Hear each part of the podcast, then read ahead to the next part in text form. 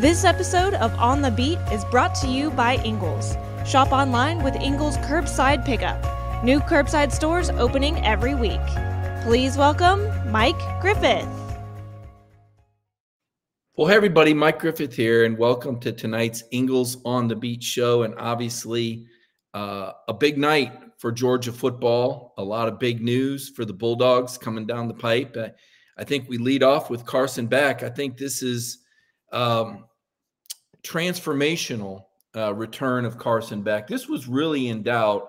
And this is a story that I've been reporting a lot on. I know that uh, Matt Hayes, uh, who writes for Saturday Down South, in addition to being a co host on 1010XL out of Jacksonville, Matt has been all over this story as well. And Matt, I really appreciate you joining me tonight on the show. And I guess I'd just ask you for your knee jerk reaction to the news that Carson Beck is coming back to the Georgia Bulldogs for the 2024 season.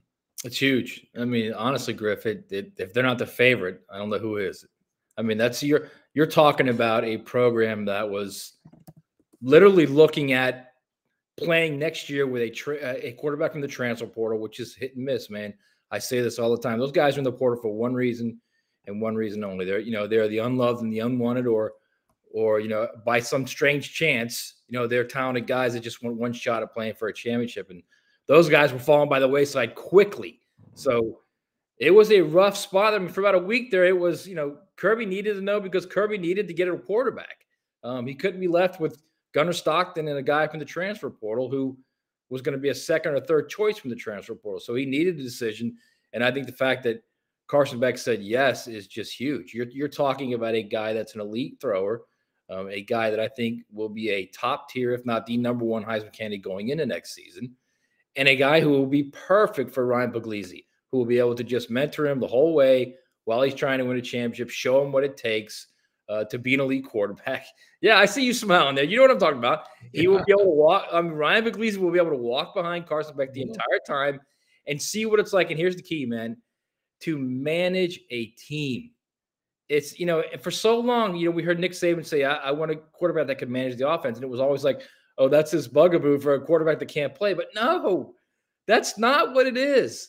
If you were watching that NFL game last night with the Jaguars uh, and the Ravens, and you were watching the Jags complete that long ball down down the sideline, and they're running up to the line of scrimmage at the three three yard line, instead of just spiking the ball and getting two plays with 12 seconds to go, Trevor Lawrence tries to run a play. He runs a quick out Wide receiver Parker Washington gets tackled inbounds. They have no timeouts, half over, points over. That's managing a game. Managing a game is getting to the line of scrimmage, seeing you're in the wrong play, and knowing we got to get out of this play.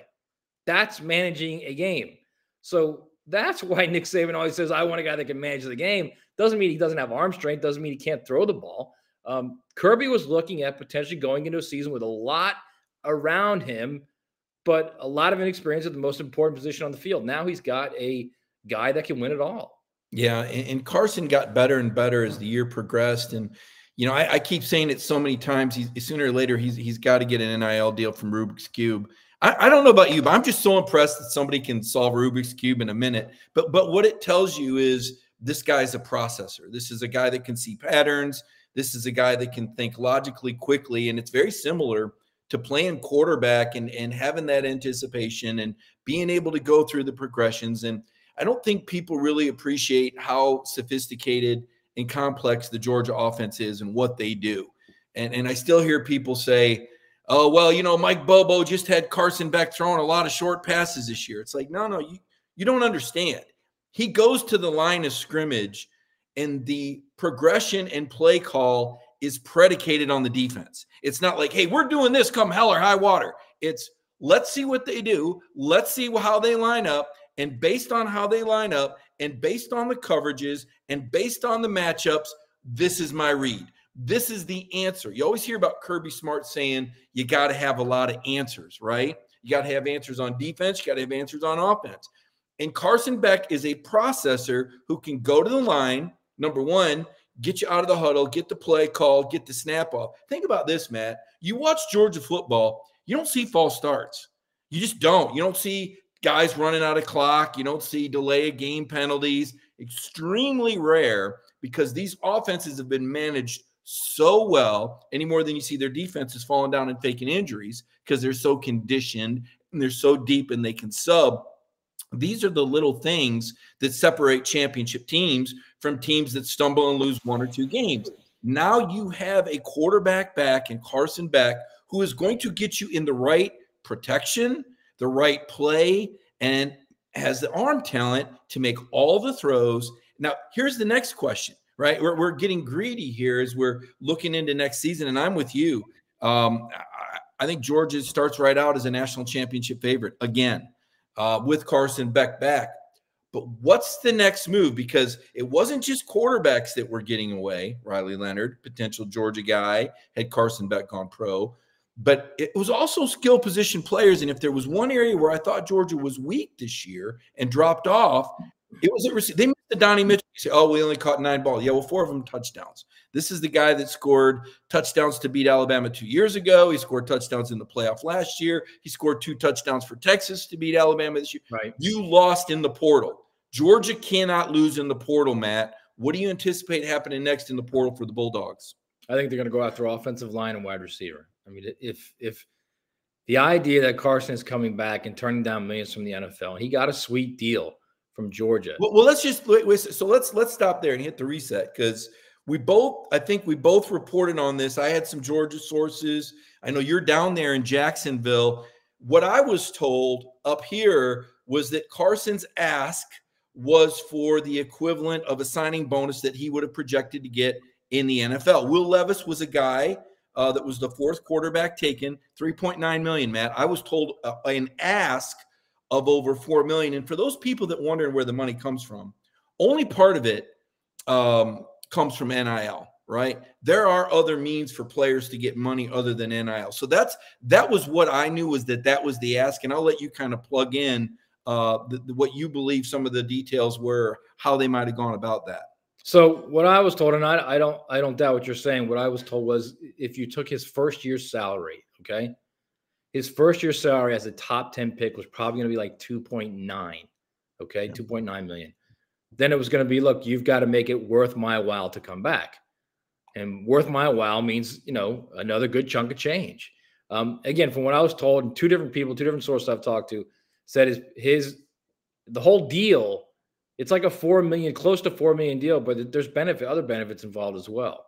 Um, there's other things that that Georgia offered as well, um, beyond just the NIL money. So, um, and legal benefits, not illegal benefits, um, just things for his family and things like that. So I, it's look, they made it as comfortable as possible for him because he likes being in college. He likes the college environment. Um, he likes being the quarterback for Georgia. He enjoys college football.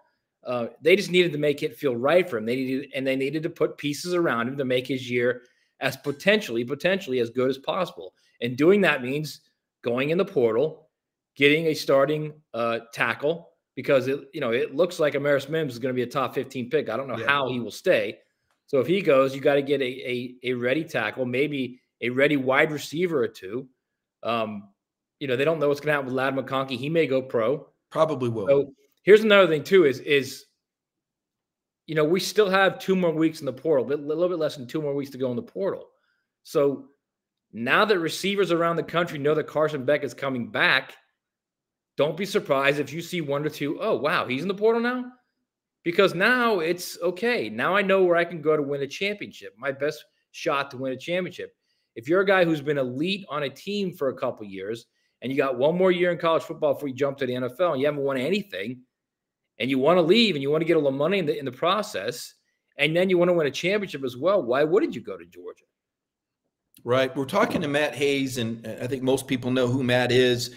Uh, in addition to his work with Saturday Down South and 1010XL, Matt, of course, was a national college football writer for years and years and years with the Sporting News, and before that, um, you know, one of the top beat writers in the SEC, covered the Florida Gators. Uh, I believe, I think you were there during that Spurrier uh, dynasty mm-hmm. there in the 90s. So Matt's a guy that has been around a long time. I've gotten to know him as a, as a friend over the years, but also uh, just as a fantastic reporter. And I really enjoy reading his stuff. So appreciate Matt joining us tonight. And uh, Matt, you talked about the, the tackles, uh, potentially getting a veteran lineman uh, through the portal. You mentioned the wide receivers, and yes, that is going to be an absolute uh, need. I mean, Brock Bowers is not coming back. I would be shocked if Ladd McConkey comes back. All signs point to Ladd going to the NFL. Uh, there's some speculation that Marcus Rosemy-Jacksaint, who's you know a, a real soldier, uh, uh, one of these guys that can block, that can catch, maybe not as explosive as Adonai Mitchell, but a, a veteran guy, a sure pair of hands. You know, he may be teetering toward the league. No announcement yet. I wonder how the Carson Beck announcement may affect him. You know, Rara Thomas, a guy that was injured at the end of the year. I mean, this is a guy they really were counting on to fill that X spot. And quite frankly, he didn't. And, and Dominic Lovett, another guy that they thought could be super explosive. You know, Georgia didn't have that pass catching back, Matt. And so I think they thought they were going to generate some of the same plays out of the slot. And, and Lovett was solid and bought in, but I don't think he was nearly as explosive as a lot of people thought he might be coming from Missouri. I mean, there was talk maybe this is a thousand you know yard catch guy or a 60 catch guy never really was that explosive so uh, i do think thomas and lovett are, are coming back um, and i do think they're going to get some guys out of the portal like you but I want to go to the running back position because Etienne is a guy. When, when I was at uh, in Atlanta a couple weeks ago for uh, Finebaum on the SEC Network, I had three different people from Florida come up to me. First of all, people from Florida never come up to me; they throw things at me. But but this particular night, three people from Florida came up to me and said, "Hey, Etienne's mom really wants him to go to Georgia." Like like okay, like okay, let me call Kirby for you and tell him. But like they wanted me to know, like this is going to happen, Griff. This he wasn't even in the portal yet, Matt. But apparently uh, they want him relatively close to Jacksonville, and they want him to be able to play in a program where he can compete for a championship. And all indications is that this is a really first class kid that would fit Kirby's parameters as far as leader, hard worker, team guy. So, what do you know about Etienne uh, as a person, as a player, and the possibility that he could end up at Georgia? Um, well, first off, he's a dude as far as a player. He the, Georgia gets him, it's going to be wow it, it's going to be akin to like a, uh, to Alabama getting Jahmyr Gibbs, but with a guy that's a little more durable, a guy that can run between the tackles. Um, just a game breaker, a guy that can run for 70 anytime he touches the ball. And beyond all that, he's a great kid, a great locker room guy, a, a great presence in the locker room. Teammates love him. I mean, he's a. It, it's it's shocking that Billy Napier couldn't do everything he could to keep him, but at the same sense, what he could have done to keep him was give him the ball. I mean, give him the ball. He's a guy that averaged at one point was averaging less than 13 touches a game. And the guy, the other guy in the back row, Montrell Johnson, who's a good player. Okay, he's a very good player. He's not. He's not Trevor Etienne. They're not the same player. Um, and, it's kind of a Zamir White, James Cook thing here, I think, isn't it? It's. I'm telling you, and they're sharing carries, and they're you. You, if you're a coach and your most explosive player on offense is standing next to you on the sideline for more than 50% of the plays, mm. you're doing something really, really wrong. Okay. And that's why you're five and seven. That's why your first year you were six and seven. That's why you're getting your brains beat in, in in the cocktail party twice against Georgia. You don't have your most explosive player on the sidelines for more than 50% of the time. So if he goes to Georgia, I mean, Georgia fans will be shocked how good he is. Shocked. And my guess is this is just a guess, stab in the dark, Griff, okay? Stab in the dark. They'll get more than 13 carries a game at Georgia, okay? well, be careful with that because they like to rotate three, but no, no question about it. Uh, if Kirby's going to sign this guy, he's going to play him. I had heard that Daijun Edwards, who, who I think is a pretty good back. I don't listen. I'm going to be honest. I don't think he's a great back. I don't Hard think he's runner, tough runner. Yeah, he's not going to be starting on anybody's fantasy football team. Okay, he might make the roster. Okay, he's a very borderline NFL guy, and I know that they probably wasn't real happy about. But look, here's the deal: if if if Daijun decides to go in the portal, that would you know I don't think that would be good for him because I think Georgia gives him the best opportunity. I think Georgia will use at least two backs. I don't know how much they lean on one guy or the other. I mean, the last guy they really leaned on from an almost exclusive standpoint was D'Andre Swift. He was very special in 2019. Um, but I do think this is going to be a great situation for Etienne. I do think all the dominoes are falling Georgia's way. And I don't know who's out there from an explosive receiver standpoint, who's still out there. Um, or, you know, if there's, you know, a small prayer they could keep Ladd. I, I don't I don't think they could.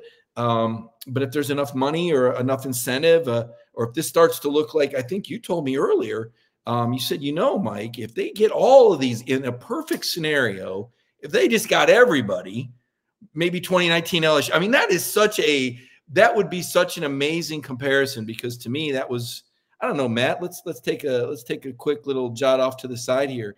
2019 LSU is the best team that I've seen uh, since I've been covering college football in '93. Since '93. Yeah, and, and again, Griff, we don't know what's out there right now. That's that's the whole thing is we don't know what receivers are thinking about leaving. Um, you know, you hate to throw guys' names out. I don't want to throw anybody's names out, but there there could be receivers out there that are looking at potentially leaving. And now that they know, again, now they know Carson Beck is coming back. Now they know Georgia's solid at that spot. Um, and clearly they're solid everywhere else. And if you want to win a championship, you want to go play for a championship or try and win one. I mean, it's you, there's only like four or five places where you could go and say, okay, I know I'm at the very least going to be playing in the championship game at the end of the season with the potential to play in the playoff. And there's about three or four programs where you can say that. Yeah, I'll tell you what, when you know what you're going to get, it makes all the difference in the portal. I'll tell you elsewhere it makes a difference, Matt. That's at Ingles.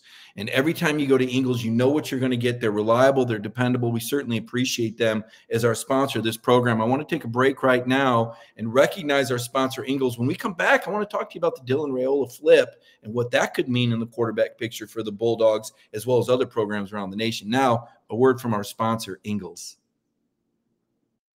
that Ingles sells more organics than any other store, or that they run their own dairy, or that they only serve USDA choice and prime meat? Did you know that they have more local craft beer than any place else, or that they have energy smart stores, or that they professionally slice and package imported cheese from Europe? Did you know about their giant international aisle, local farm partnerships, curbside pickup, wine department, or that they donate 3,956 meals a day to local food banks?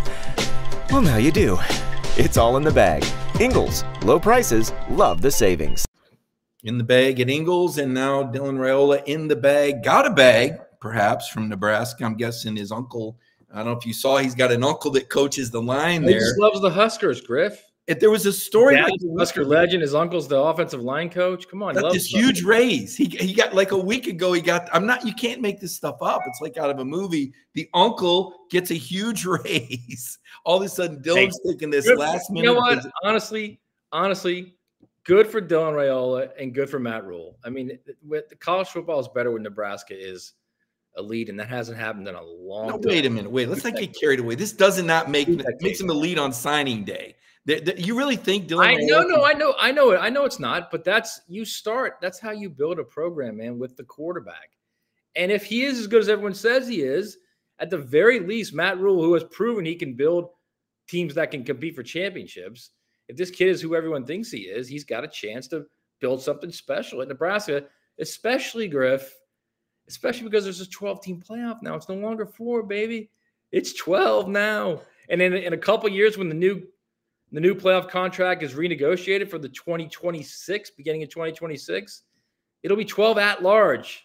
No more of this automatic qualifier stuff. It'll be 12 at large at that point. Well, unless unless Mike Rozier and Ndamukong Suh have sons that I missed in the signing class, I, I don't see it happening. I mean, I, I listen and it's a matter of time, man. A couple years. When, when I covered the Big Ten, uh, it, it was a, it was a thrill to be able to go to Lincoln, Nebraska, and cover Nebraska. It was a bucket list for me because and and people that are watching may not realize this, but that is an incredible game day. That is one of the most spectacular game days in college. It's top ten they have the nicest fans. It freaks the players out because they don't boo. They compliment them. They right. cheer for the other team. I don't know if it's like a Jedi mind trick, but it, they're polite. They're the nicest people ever. It, it's just this incredible game day. It's a sea of red. It's over 90,000. It's all about college football out there in that entire region of the country and and there's a rich tradition and so i'm kind of with matt you, you you go in their stadium i mean it's it's beautiful i mean it's museum quality it's like this is this oh, is yeah. like the notre dame of the you know the, the plain states or something the campus is but the, but the football ever since uh, you know they got rid of frank solich who was only winning 10 games a year um, they, they just they haven't been able to win and it's been a big surprise because the big thought was oh my gosh uh, the Big Ten is adding Nebraska. It'd be like if the SEC added Clemson, we'd go, oh man, Clemson's coming in now, and then they don't do anything, which they probably wouldn't, by the way. But it it it it has been they've stalled out so bad and it, it's it's become embarrassing. So now you bring in Matt Rhule. and listen, I'm, I'm listen. He, he won at Temple and he won at Baylor, but but you got to remember, I watched Matt Rhule like not identify George Pickens for 30 minutes. The guy had like 11 catches for 150 yards in the first half against Baylor. I guess because Matt was on the phone with the Carolina Panthers instead of watching film or something. Not that he wasn't identifying.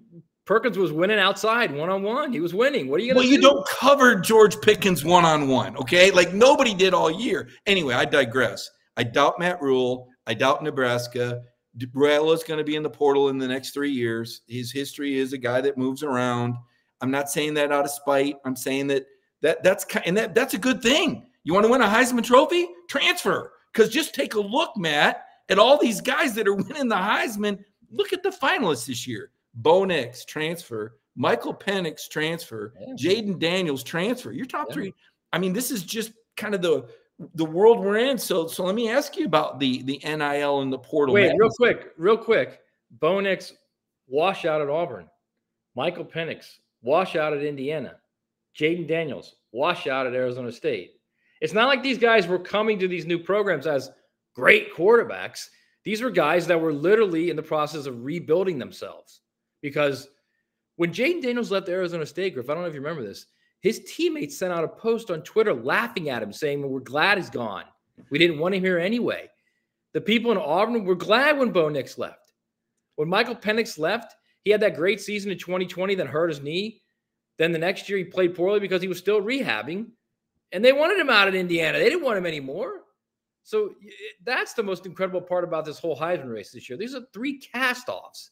Now Heisman finals. It's phenomenal what what the NI world and free player movement can do. And I think that's what we should be embracing right now. And I know you don't like that because you're an old guy, an old stick in the mud. You hate the free player movement, but that's what's so good about it. Well, and, and, and Joe Burrow, who who couldn't get out of the depth Yeah. chart at Ohio State, which is probably the best of all because I think Ohio State like tries to claim him, and and you saw the Wake Forest coach Dave Clawson go off on Notre Dame because Right. they said they loved Sam Hartman, and they're like, you weren't even dating him for a year. We built this guy. We we developed this guy through our program, and you're talking about loving the guy. I don't I don't hate the player movement. What I dislike and don't think is sustainable is this just barrage and wild west feel of December. I mean, it's like what's coming out the other end. And I thought Laura Rutledge, who's just spectacular at her job, when she was doing the uh, the schedule preview show, she was going, and these are the teams that are going to meet. We don't know who's going to play for these teams next year, but this is when they. I mean, we really like they they. You- You're going to get me angry. You know this, right? You're going to get me angry right now. I'm not saying it's a bad thing, Because- because- because let me tell you something. This some is what everybody does now. Okay, everybody repeats the same talking points. It's not sustainable. It is sustainable. Not only is it sustainable, it's the game now. And if you don't like it, guess what? There's a 30-something coach waiting to take over for you to make seven mil a year. If you don't think it's sustainable, I always laugh when Kirby said it wasn't Kirby. It was Nick and Kirby and all the big coaches. This isn't sustainable where college football is headed. yes, it is. It is, and it will be. And guess what? It's going to look more like the NFL sooner than later. Okay, and it will be sustainable, and the players will wait, will make money. They will have free movement, just like coaches have free movement. And if you don't like it, go try and make seven mil somewhere else. Okay. I don't. I don't understand the whole. It's not sustain. See, when people hear something in the echo chamber, it's oh, it's not sustainable. Of course, it's sustainable. Well, the only constant in college football has been change. Even even though some changes have been bigger than others, certainly the last three years, it's like a meteor hit the planet and spinning the other direction now with the the NIL, which or the portal or these things that you know you feel are overdue, and to some extent I do too. I'm still not sure how they're going to get into revenue sharing, and um, I, I do think it changes the dynamics of the game. I know there's a lot of boosters out there that aren't interested in donating an extra million so that everybody else can have another hundred horsepower under the hood, right? I mean, it it it because where's that money going? You know, you, you walk out of the office and you, you say to your you, the the wife, oh, I feel good about that million we just gave, and then vroom, you know there goes a Hellcat Charger zero to sixty that blasts you in the ear like What's wrong with that? I, I don't driving that car? Who's I don't driving get that. No, nothing. I mean, is there anything wrong with it? It just I don't understand why people are so why they feel so threatened by young guys making money. Why are they so threatened by that? I don't. I don't think it's the. I don't. Not you. I'm just saying people in general are In so general. threatened by young guys making money playing college football. Why? I think they should make money, but I think Matt that we're going to need to see more corporate involvement, more NIL, because I think you're going to see people stop giving. Because it's one thing to give to the school and say, "Well, look at this. We've built this incredible weight room and and these great dorms to house these student athletes." And I think that there's a, a certain connection and a certain pride that comes from the boosters that are, you know, we're going to bring this young guy into this community and he's going to be one of us and, you know, forever represent. And it, it's like, no, not really. He's just signing with you. He's going to renegotiate those, after the year. Long gone, man. If you're lucky to get a guy like that who really enjoy, like Carson Beck, who really enjoys Athens, who really enjoys playing college football, who enjoys the University of Georgia, if you're lucky to get a guy like that, fantastic. Fantastic. You're going to pay for him, though. You're going to. You, yes, Carson, you are going to pay for him. If he's good, you are going to pay for him. Yes. When Carson unintentionally, look, it's Georgia. You're a two-time national champ. You're the quarterback. You, you're the emerging story. Carson turned into the poster child for the NIL free agent this year. He, he did. Yeah, it just did. 100%. And good for him, Matt and Georgia, that they got this thing done now. Because if they wait until after the bowl game it's a different story, right? I, I think it's a different story because if they waited after after the bowl game, you've got so much could have happened. You know what I mean? He could have gotten injured in the bowl game, mm-hmm. um, or he could have had a great game and he could have got a scout in his ear saying, "Look, man, you can go one overall. You can be the one overall pick." You know, then it's a different thing. So I I I think it's smart they got it done now, but it's also smart for Kirby because had they waited till the bowl game, till after the bowl game, what's left in the portal?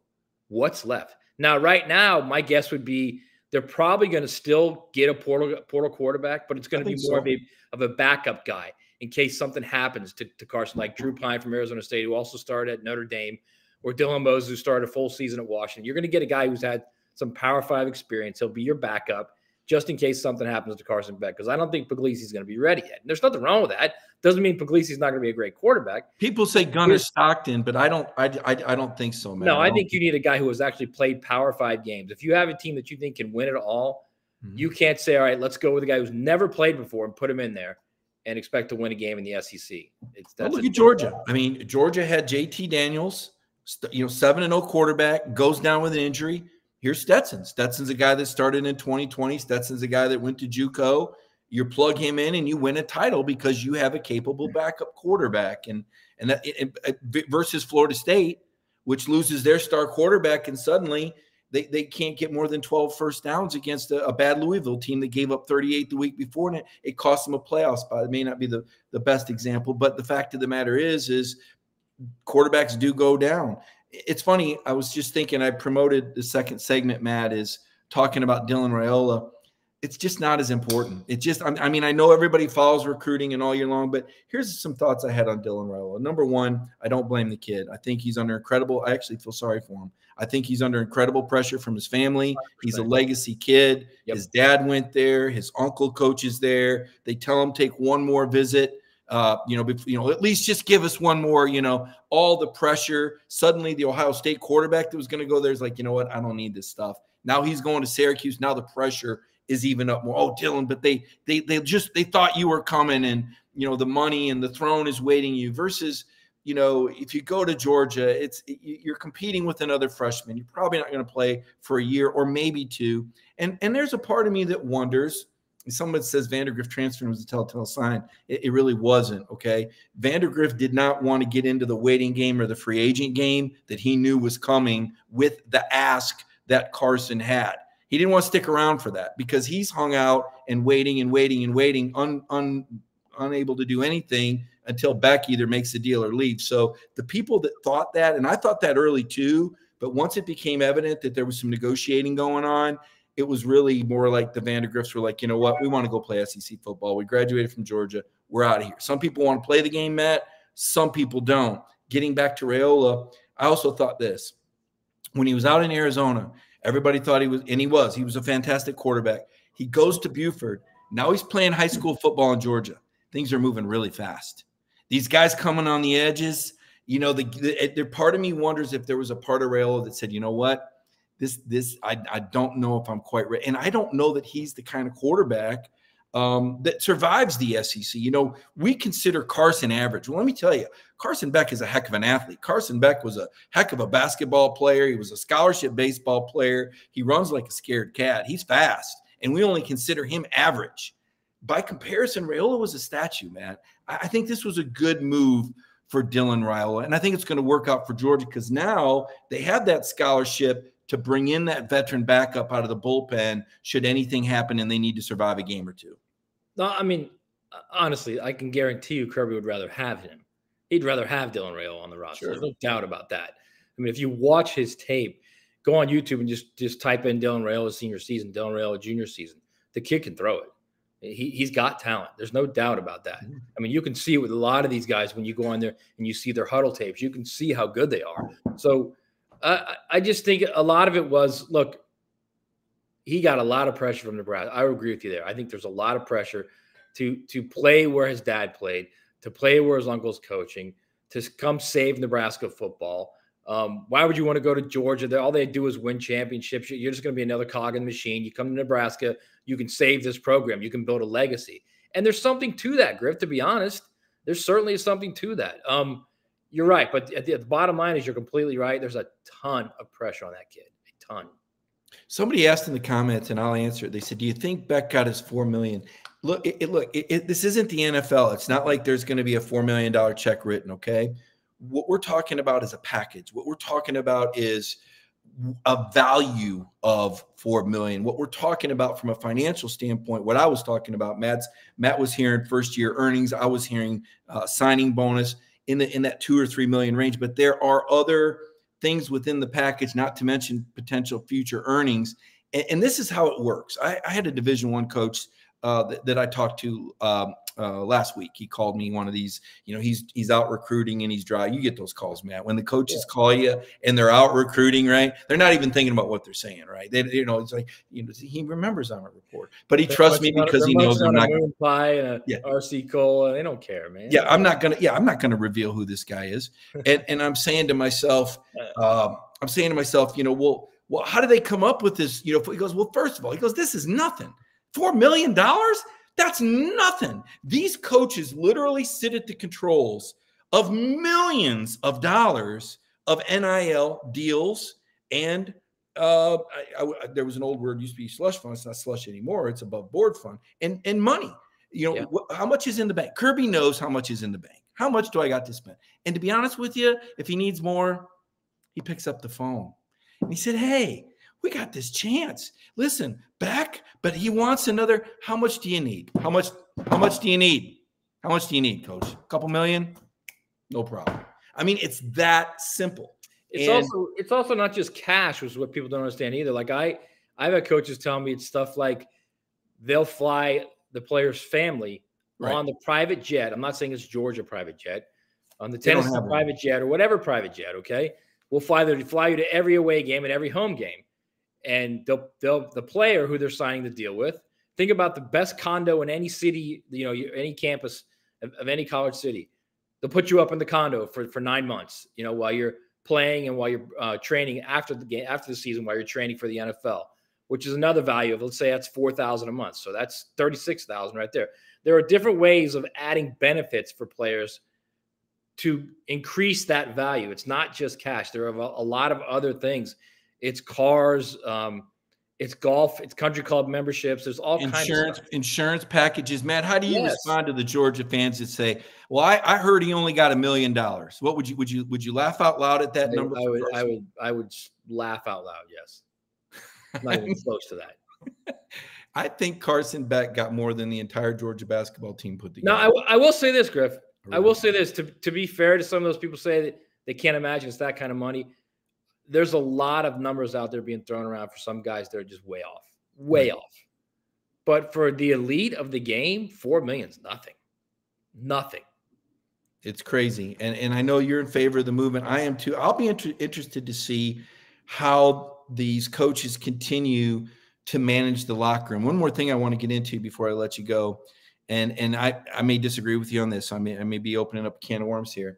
I'm not. I am not a believer that bowl games are. I don't think any game where you keep score is meaningless. I think there's a value to it.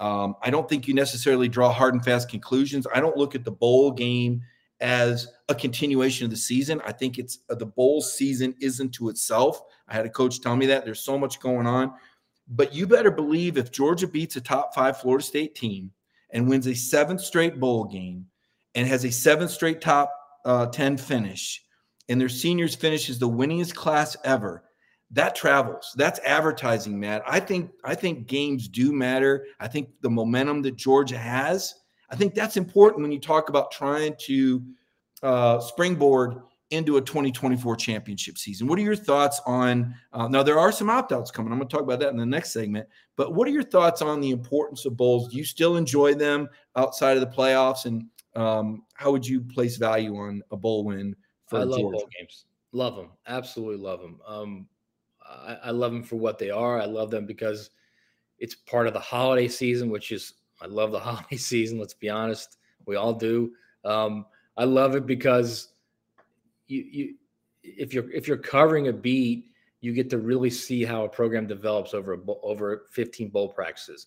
Young guys get a majority of the work, and, and you really start to see like, wow, that dude's going to be a good player, or that dude, wow, he's really going to be a good player. You, you can see guys like that. Um, you can see guys coming on, and coaches the same way. They love those those practices. That's 15 extra days of work for them, man. They love that, especially for those young cats. So I like it for that. I like it for the big games, for the for the cross country uh, matchups, um, for the unique settings. Love all of it. There's nothing negative to it. Now, the only negative really is if you're an elite player and you're a day one or day two pick in the NFL draft. I don't know why you play in that game because you literally are you're taking your you're taking your ability to earn off the table with just one little twisted knee, not even a contact. Most of those ACL injuries are non contact. Who knows what could happen? And I know you and I disagree on this, and I can see that look on your face right now. But I look at it along the lines of I want to protect a kid's future, I want to protect his earning ability. And one game, while it is important in the, in the grand scheme, and I think it's important for program building, I totally agree with you on that. It doesn't mean it's critical to a player's future it just doesn't. Yeah, no, that's fair. You know, a few years ago, Azeez Ojulari was a guy that a lot of us thought would opt out. Instead, he played and he sacked Desmond Ridder three times and forced two fumbles. I think he enhanced his value, and it was yeah interesting when I was talking with Kirby about this last year. I asked him a couple times. I was I was just amazed at, to me, Jalen Carter. And by the way, they'll be you know kicking off in about an hour. But to me, Jalen Carter should have been, the, he was the best player in the NFL draft. I mean, I, these people just absolutely snoozed on this. NFL people are in denial. They're not going to admit it. But all you got to do is, is watch this guy. And I said to Kirby, how big was it that Jalen Carter came back from that knee injury and played when he, you know, he was a slam dunk top five pick. At least I thought he was. Kirby said, no, he's coming back enhancing his value. You know, you, you need you're looking at it all wrong. He's not risking anything. He's he's got a chance. Now that's a pretty convenient approach and attitude from a head coach that you have this opportunity. But um, I do think it's big for for Georgia. Um, I, I, feel you know sort of bad for Florida State, not real bad, but sort of bad for Florida State. Uh, it's disappointing that some of their players are opting out, but to your point, um, you know their goal is to win a title. I saw this happen to Georgia in 2018 when they, I believe, they were wrongly left out um, and an Oklahoma team with Kyler Murray got in instead of Georgia because they had one loss instead of two, even though I thought Georgia was a, a, better football team. And and the players, some of them were in, but not all of them were in. Wait, so you felt Georgia was wrongly left out that season? So let me ask you this: yeah. Was Georgia wrongly left out this season? Because I've heard a lot about how you've never had an unbeaten Power Five champion not be in the playoff, and that was Florida State's argument. They were so upset about that. What about the fact that we've never had a number one going into the final week of the season drop out of the bowl after a three point loss, no less? You know, in a championship game of the best conference in college football. So should Georgia be upset about that? I, I, well, you and Steve Spurrier think alike. Because Georgia would be the, the favorite from Vegas in, in any game against any of those other teams. Yeah, I, I, think you make a good point, and and Steve Spurrier told me the same thing. You know, he he asked me earlier today. He said, "How are they feeling?" You know, in his you know his voice. I won't even try to do it here. He said, "How are they feeling up there?" How they feeling there? How they feeling there, Mike? Yeah, so how they feeling up there, Georgia, right now? And I said, "Well, I said obviously pretty disappointed." He goes, "He goes, boy, you you know you win all your games, and you go from number one to number six when you lose a three point game to Alabama. That's that's that, that's pretty tough there now. I mean, he was making a good case too, but but then you get into the discussion of who you leave out. And if you really, you know, it's almost as if the college football playoff committee said, all right, we can make this jump on Florida State because and they they warned you. Boo Corrigan told you for two weeks they weren't the same team. That was the red flag that this was not the same team. I mean, if you if you're a Florida State person and you didn't pick up on that, I, you know, I got news for you. You ain't paying attention. But it's almost like they could justify that. What you couldn't justify by the eye test, which we both know is probably true, is that the the Alabama that Texas beat in week two ain't the same Alabama that Georgia played in the SEC championship game. Now, the eyeball test told us that, but that would have been too much of a leap for them to make. So I think you're right. I think Georgia's probably better than Texas, but I mean, I mean if you're going to make that leap with Florida State, why why do you not make it with Washington? What makes Washington so great? Unbeaten Washington. Well, now wait a minute. You know, you look at their. I, I think Washington is pretty good. I thought Oregon because I bought it. I'm bought into. Well, what uh, I'm asking you, what makes them? What makes them like an unbeaten? Where you're like, yeah, Washington, of course. What? What does it? Schedule strength. They had a good schedule strength. They beat year. Oregon twice. That's that's your that's your argument basically. Good argument. Twice. And, and and for that matter, an argument against Oregon that everybody just kind of you know moved away uh, Oregon only beat Texas Tech by a touchdown on the road. Texas beat that team by like 40 or 50. Yeah, I don't look, I don't mind Washington. I think I'm fine with Washington. All I'm saying is you're going to make that leap with Florida State. You damn sure better make it with Washington too. Well, why stop? Why stop there? Well, who's Michigan beat other than Ohio State this year? Right, but but the thing is though, is they beat your that Ohio State team. Yeah, but who else did they? They beat one team. What did Ohio State do? I mean, Ohio State almost lost to Notre Dame, right? Well, Michigan beat Penn State too. That's a pretty good team. Are they? I don't know. I, you know, we could, you know, we could. Well, then why don't we just get everybody? Then everybody sucks. How Let's just that? put the whole SEC in there. Look, because look, the SEC is 14, uh, 14 and here's the numbers: 14 and three in the college football playoff era when an SEC team plays a team from another conference. 14 and three. And oh, by the way, Alabama was the team with all three of those losses. Can you name them, Matt? Can you name? I bet you can. Well, one to Clemson, two to Clemson, right? two right. to Clemson, right? Two to Clemson. What am I saying? And the other one was. Uh, wow. Ohio State. Wait, yeah, Ohio, Ohio State. State. Alabama. Right, right, right. Those are the. That's the only games the SEC. So when you look, and Kirby made that argument.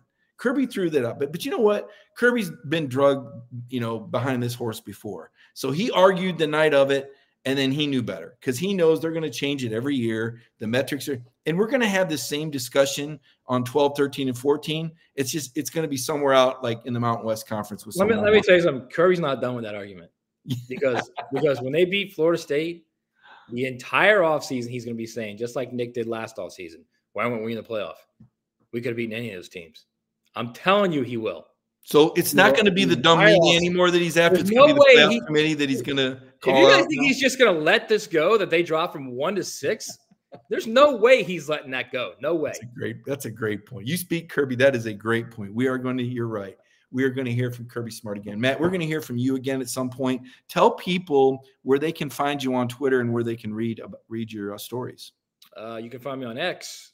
It's now X, Mike. I know you're a little bit behind the times. It's now X on X. Find me on X at Matt Hayes CFB. At Matt Hayes uh, CFB. Saturday down south. All the Saturday verticals down south. Saturday tradition, which is the Big Ten vertical.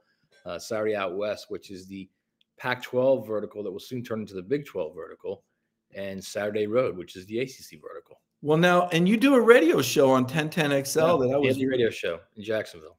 Yeah, tell tell me about the radio show. When is when we're is on that? daily noon to three, 1010XL uh, on the AM, 92.5 in Jacksonville on the on the FM. However, you can't just get the app. Just get the app. You listen anywhere, man. You could be in Fairbanks, Alaska, and listen. Oh, man. You could be on vacation in Paris and listen.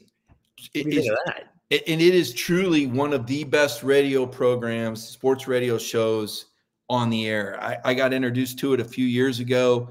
Uh, Matt had me on as a guest, and I, I liked his co-host so much that um, all of them. They got a ton of great co-hosts. I started listening and the information is fantastic. I think it's the only show Tim Tebow makes a case. That tells you everything. Tim Tebow comes on the air. That's, that's pretty good. You know, the only other people he talks to outside of SEC Network is God. So the fact that he goes public and Finebaum and God, every, God every, and every now and then he'll he'll do the Finebaum show. But Matt, really appreciate you joining us, man. I want to take a break right now. Uh, I want to recognize another one of our sponsors, and um, I'm going to get to this who's hot and who's cold segment. It's brought to you by Anytime Heating, Cooling, and Plumbing. You're watching On the Beat with Mike Griffith here on DawgNation.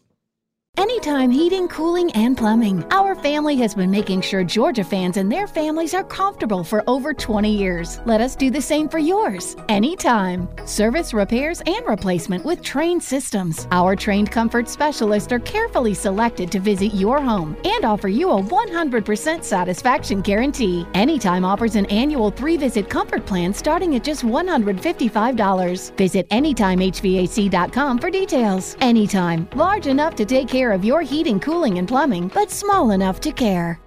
Welcome back to the program. Mike Griffith here. And now, time for the hot and cold segment. And I was a little hot this morning when I wrote this piece about this cloudy uh, portal time that we've all been dealing with, right? I mean, it was just hit after hit after hit of players going in the portal. And, and maybe Matt's right. Maybe it is sustainable. Maybe this won't change. Um, I think it needs to change but I think there needs to be some sort of change in how the information and the transactions take place. I'm not saying that one month is is too long or too open of a window, but I, I think that the actual transactions need to occur in a tighter window because the way this gets drug out, I mean, can you imagine the, the conversations going on in Kirby Smart's office and the trickle down effect that this has on high school athletes and what scholarships available and which ones aren't?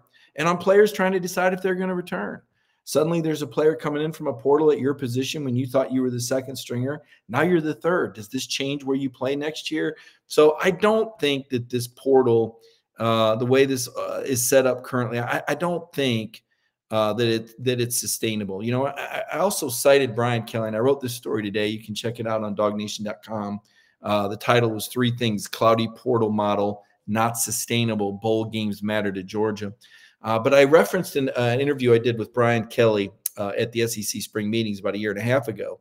And he said a young man could say whatever he wants. You know, oh, yeah, I was offered 1.5 million to come to this school. You better get on board or you're not going to get me, Kelly said. He said, or maybe somebody else helps him say that. He says there's a lot of moving parts and and and that you know football needed to get past that early part of the of the port. Well, it hasn't changed. It, you still don't really know what's being offered, what a guy signed for. You heard, you know, Matt and I talk a lot about Carson Beck and you know what the ask was and and how they're able to get the money put together and how it's not it's not just some written check. It's a lot of considerations. It's future considerations. It's potential NIL deals. It's uh, you know, things for the family, allowances, insurance. There's all sorts of ways to put together package packages that equal the amount uh, that maybe Carson would have made had he gone pro. And and, and made it a little bit easier for him to make this decision and risk his professional future. Um, because I do think Carson Beck would have been drafted uh, early in the second round, and and who knows, maybe even late in the first. All it takes is one team to like you. So uh, a lot a lot there uh, in terms of how the portal works. Uh, this too, opt outs, and, and Matt and I disagree on this. He was talking about, you know, well, you know, this is a guy, you know, a guy is risking something and potential earnings. You know, we used to make that argument and say, hey, these guys aren't pros. Well, you know what? Now they are. They're getting paid. Even guys who don't have NILs are getting paid. There's a base salary for players now that goes beyond uh, the scholarship allowances. Remember when their meal money was, oh, they're going to get another three or 5,000.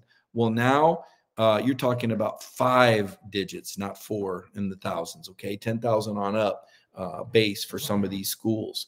So now they are professionals. And if you're a professional, you're being paid to play. Uh, and I think opt out doesn't work. Uh, you know, if you're being paid, look look at Bryce Young for example.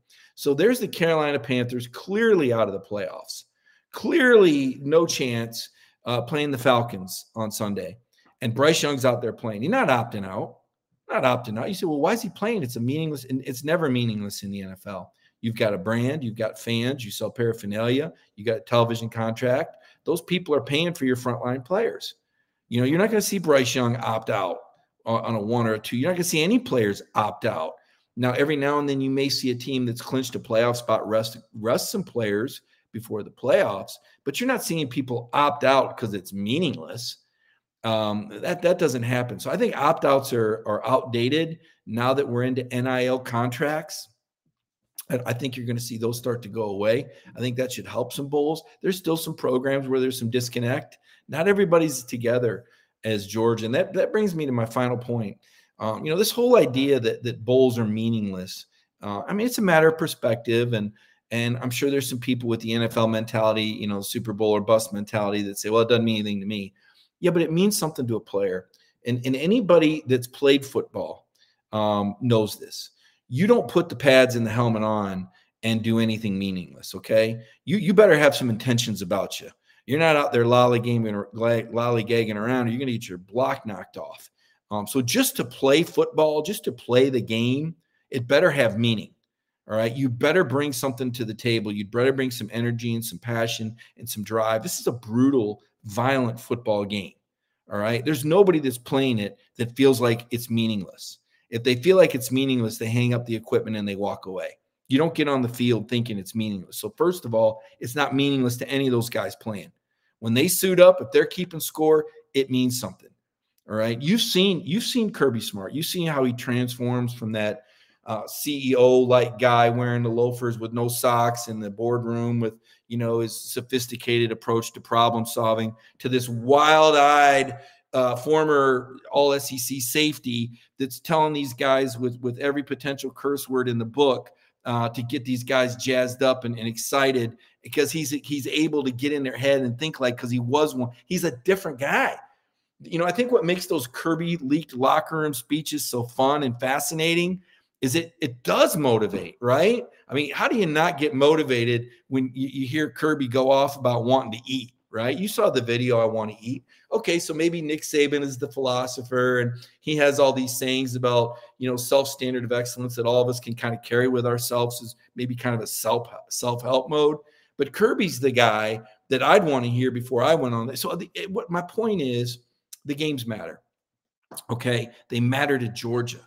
Maybe they don't matter as much to Ohio State, uh, you know, that lost in the playoffs last year, doesn't really have any streak to speak of. Their quarterbacks already flew the coop. Maybe it doesn't matter to them, but it matters to Georgia because Kirby's got something going here that's really special. I mean, you already know Georgia's got the longest bowl streak in the country, right? It goes back, what, 25, 26 years.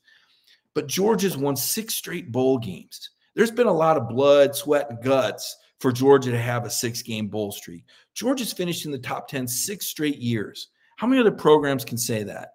I mean, really, how many other programs can say they've won six straight bowls and finished in the top 10 six straight years? I'll tell you, none.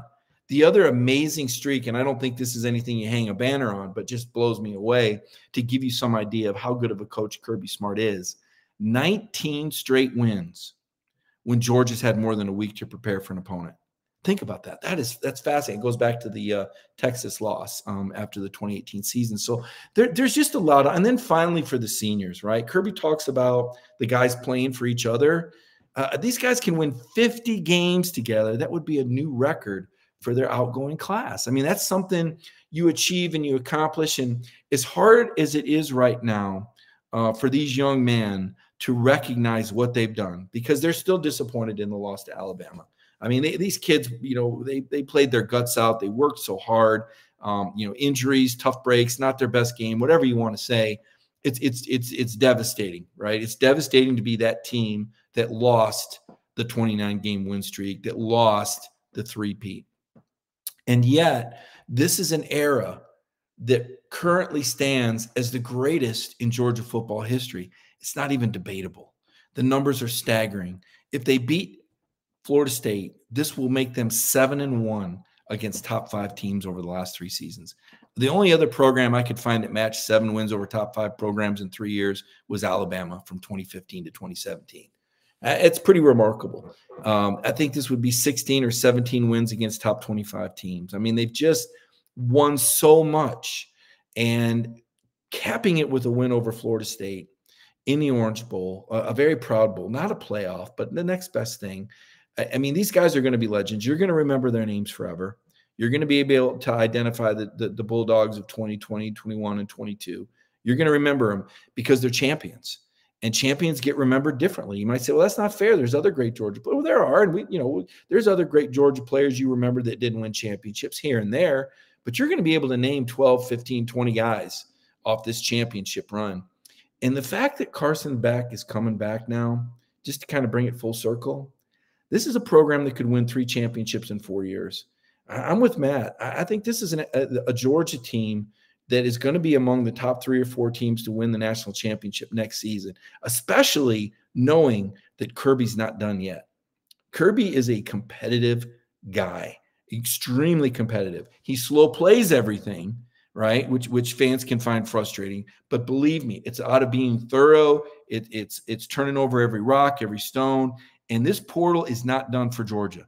All right. Kirby, I believe, lost this year's national championship because of the portal because of uh, Donnie Mitchell being at Texas, because Jermaine Burton being at Alabama, and Georgia not having a healthy, uh, dynamic receiver in that game, because Trezmen Marshall being at Alabama, recovering a fumble, making a third down stop, instead of being his backup linebacker who wouldn't have gotten beat on a, on a uh, first and 20 from the 28 yard line. Georgia lost in the portal this year. They lost a championship.